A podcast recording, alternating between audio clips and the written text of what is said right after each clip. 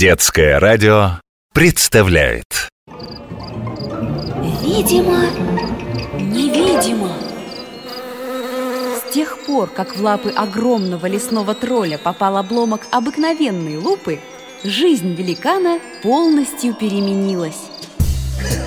Друзья, я теперь столь наловчился в наблюдениях, что могу мгновенно отыскать в моем невидимом зоопарке нужное мне существо. Сейчас, тихо. О, откликаются.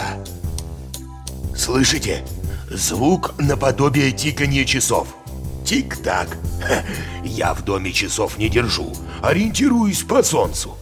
Представьте мое удивление, когда однажды в пещере я услышал эти тикающие звуки. Я взял в руки лупу и обшарил э, все жилище.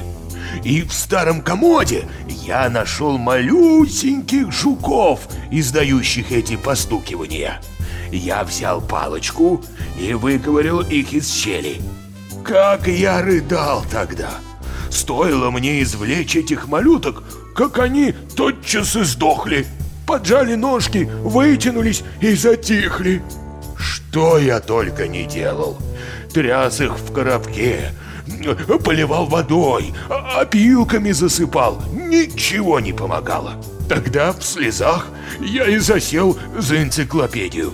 Тогда я еще не знал, что мои новые квартиранты, жуки-точильщики, прирожденные артисты.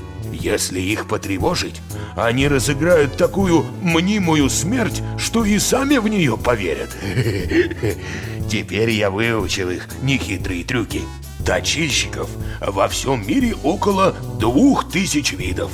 Дикие древоеды обитают в лесах, так как их личинки питаются древесиной.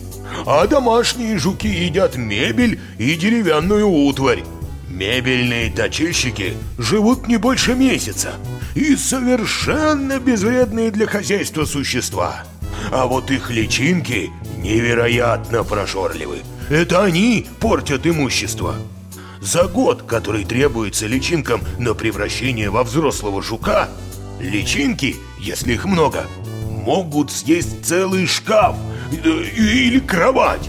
Глядите, Деревянные предметы изнутри становятся похожими на сложный лабиринт с сотнями источенных ходов.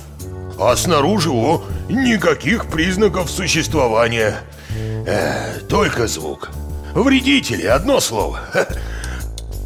Слышите? Видимо, невидимо